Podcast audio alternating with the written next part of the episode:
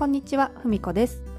この番組ではパリでの生活や出来事、フランスの気になるニュースなどをお届けしていきます。皆さんお元気ですか？しばらく2週間に1回の配信にすると前回お話ししてたと思うんですがあのまたちょっと久しぶりになってしまいました前回が5月の12日の配信だったんですね今日が6月1日ということであのロックダウン緩和でちょっといろいろと仕事だったりとかを再開してしていたらあのちょっとまた久しぶりになってしまいました。ただあのちょっとしばらく配信してなかったんですけど最近あのポッドキャストを聞いてくれる人が増えているみたいなのであの嬉しいです。まだあのインスタとか SNS では発表していないのであのどのタイミングで言おうかなとちょっと思ってるんですがあのもう少しちゃんと話せるようになるまではあのこっそりやっていこうかなと思っています。でそんな感じで今日のテーマなんですがあのフランスのワクチン接種事情についてお話ししてみたいと思います。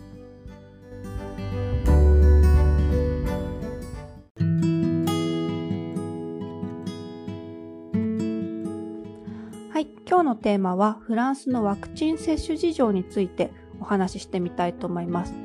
まあ、フランス全体のお話というよりは私の周囲のフランス人の接種事情について話していこうかなと思います。まあ、あのフランスはあの日本よりもだいぶあのワクチンの接種開始が早かったので周りの親世代、まあ、周りの親世代、まあ、大体60歳以上なんですがもうだいぶなのでおじいちゃんおばあちゃんの世代ですかねはもうみんな接種済みですね。で私の夫の姉義理の、えーと姉夫妻も今40代かな？40代も接種を済んでいてというのもあのお姉さんが学校のあの養護学校の教員をしているので、まあ、そういう学校関係の人とかはやっぱり先に接種したりとかあのその義理のお兄さんも、えー、ちょっと会社で管理職でなかなか大きな会社で働いてるのであの早めに接種しようということで予約してやってったんじゃないかなと思います。で50歳以下はそんなに早く接種ができなくて制限があったのでただあの前日とかにこう接種のための予約表みたいなのを見てキャンセルがあれば予約できるというふうなシステムになっていて私の夫なんかは結構早めに接種したいワクチンを接種したいと言っていたのであのこまめにいろいろチェックしていてただちょっと空いているのがかなり遠い地区だったりするんですよね。なんですがあの空いてるのを見つけてあの自転車で何分ぐらいかな？結構遠いとこだったんですよ。10キロぐらい先のところにわざわざあの接種しに行ってました。私の周りは結構みんなファイザーのワクチンを打った人が多くて私の夫もそうだったんですがやっぱり筋肉注射なので筋肉痛みたいな感じであの普通にこう動かしたりはできるけれども次の日ぐらいですかねなんかちょっと角度によっては持ち上げるとこう筋肉痛みたいな感じでいたたたたっていう風に動け動かせないみたいな感じになったっていう風に言ってました。これはあの義理の姉にもどうだった？って聞いたらそんな感じのことを言ってましたね。ただなんかその変な副反応とかそういうのは特にはなかったです。みんなあの問題なくという感じでした。ただ義理の夫のお母さんなんですが義理の母がですねあの今もう何歳かな？多分70代かもしれないんですが60代後半か70代だと思うんですがあの接種はちょっとしたくないということでというのもあの何年か前にがんになってで、まあ、手術をしたりとかあの放射線治療だったりとかいろんな薬とかを飲んでで今も、まあ、治ってはいるんですがやっぱり経過常に薬を飲んでいかなきゃいけないということで今も治療というか薬は常に飲んでるんですね。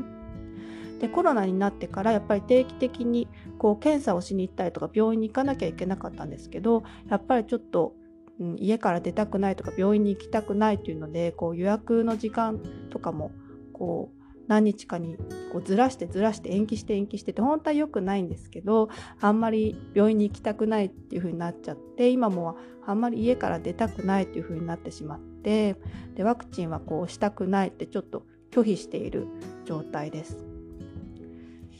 あとはそうですね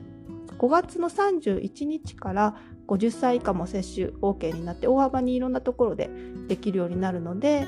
まあ私も、まあ、やるかやらないかちょっとまだ決めてないんですけど、まあ、そのうちやることになるのかな、まあ、予約はまだ取ってないんですけど、まあ、することになるのかなという感じです。個人的にあのワクチン賛成派でも特に反対派でもないんですがあんまり積極的にはまだしなくていいかなと思っています。というのはあのやっぱりあのヨーロッパ国内の移動とかこう日本に帰国した時に今こうフランスから日本に帰ると2週間の自主隔離が必要なんですが例えばワクチンをしてその自主隔離が必要ないあの PCR 検査とかで陰性でワクチンをしてたらそういう隔離が必要ないとかいうふうになったら多分すぐにワクチンをすると思うんですけど今はちょっと義務とかではないので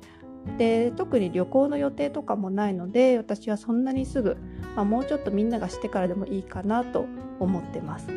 ただフランス人のその義理のお姉さん夫婦とか、まあ、甥っ子姪っ子もいるんですけど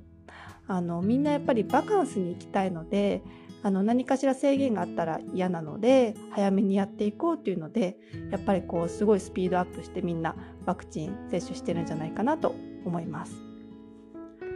特に結構あの、ね、反対派というか陰謀派の人たちいるじゃないですか。そういう人たちはこう、ね、こう接種した後に亡くなる人があの他のワクチンより多いとかいろいろ話があると思うんですけど私は特にその辺は心配はしてなくてやっぱり高齢者の人とか接種するあの母数が多いのでやっぱり高齢者の人とかが、ね、みんな率先してやってるので何かしらやっぱりもともとの寿命だったりとかまあ今何て言いました？寿命って言ったかな？寿命だったりとか持病だったりとかやっぱり高齢の方でまあ自然的に亡くなるワクチンが原因じゃなくてそういうふうに亡くなる方も多くてそう見えてるのかなっていうところもあると思うのでそこは個人的には心配はしてないです。ただなんかやっぱり私はインフルエンザに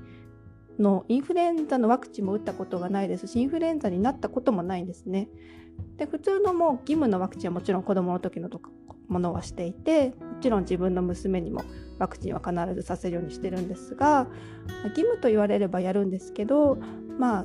義務じゃなければ今ちょっとやっぱり様子見したいなというのはちょっとありますね。なんか副反応とかそんなに気にしてないんですけどやっぱりまあ、ワクチンの精度とかもねきちんと考えられて作られてると思うので何か欠陥があるってことはないとは思うんですけどやっぱり100%安心ってことはないと思うのでそれを考えるとちょっぴりそんなに積極的にはしたくないな今はという感じです。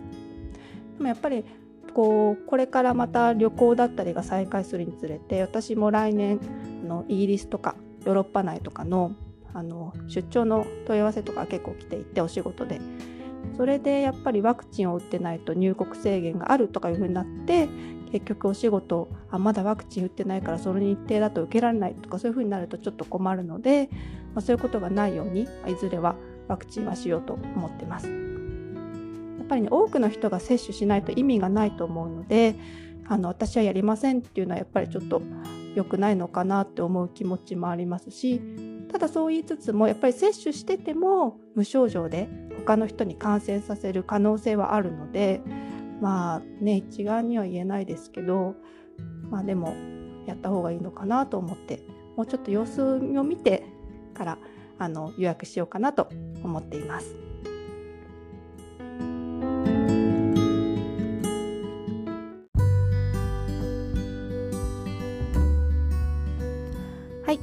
今日はフランスのワクチン接種事情についてお話ししました、えー、最後にちょっとお知らせです、えー、このポッドキャストアンカーで収録しているのですが他にも Spotify、Apple Podcast、Google Podcast、ブレーカー、ポケットキャスト、レディオピブリックなどでもご視聴可能です、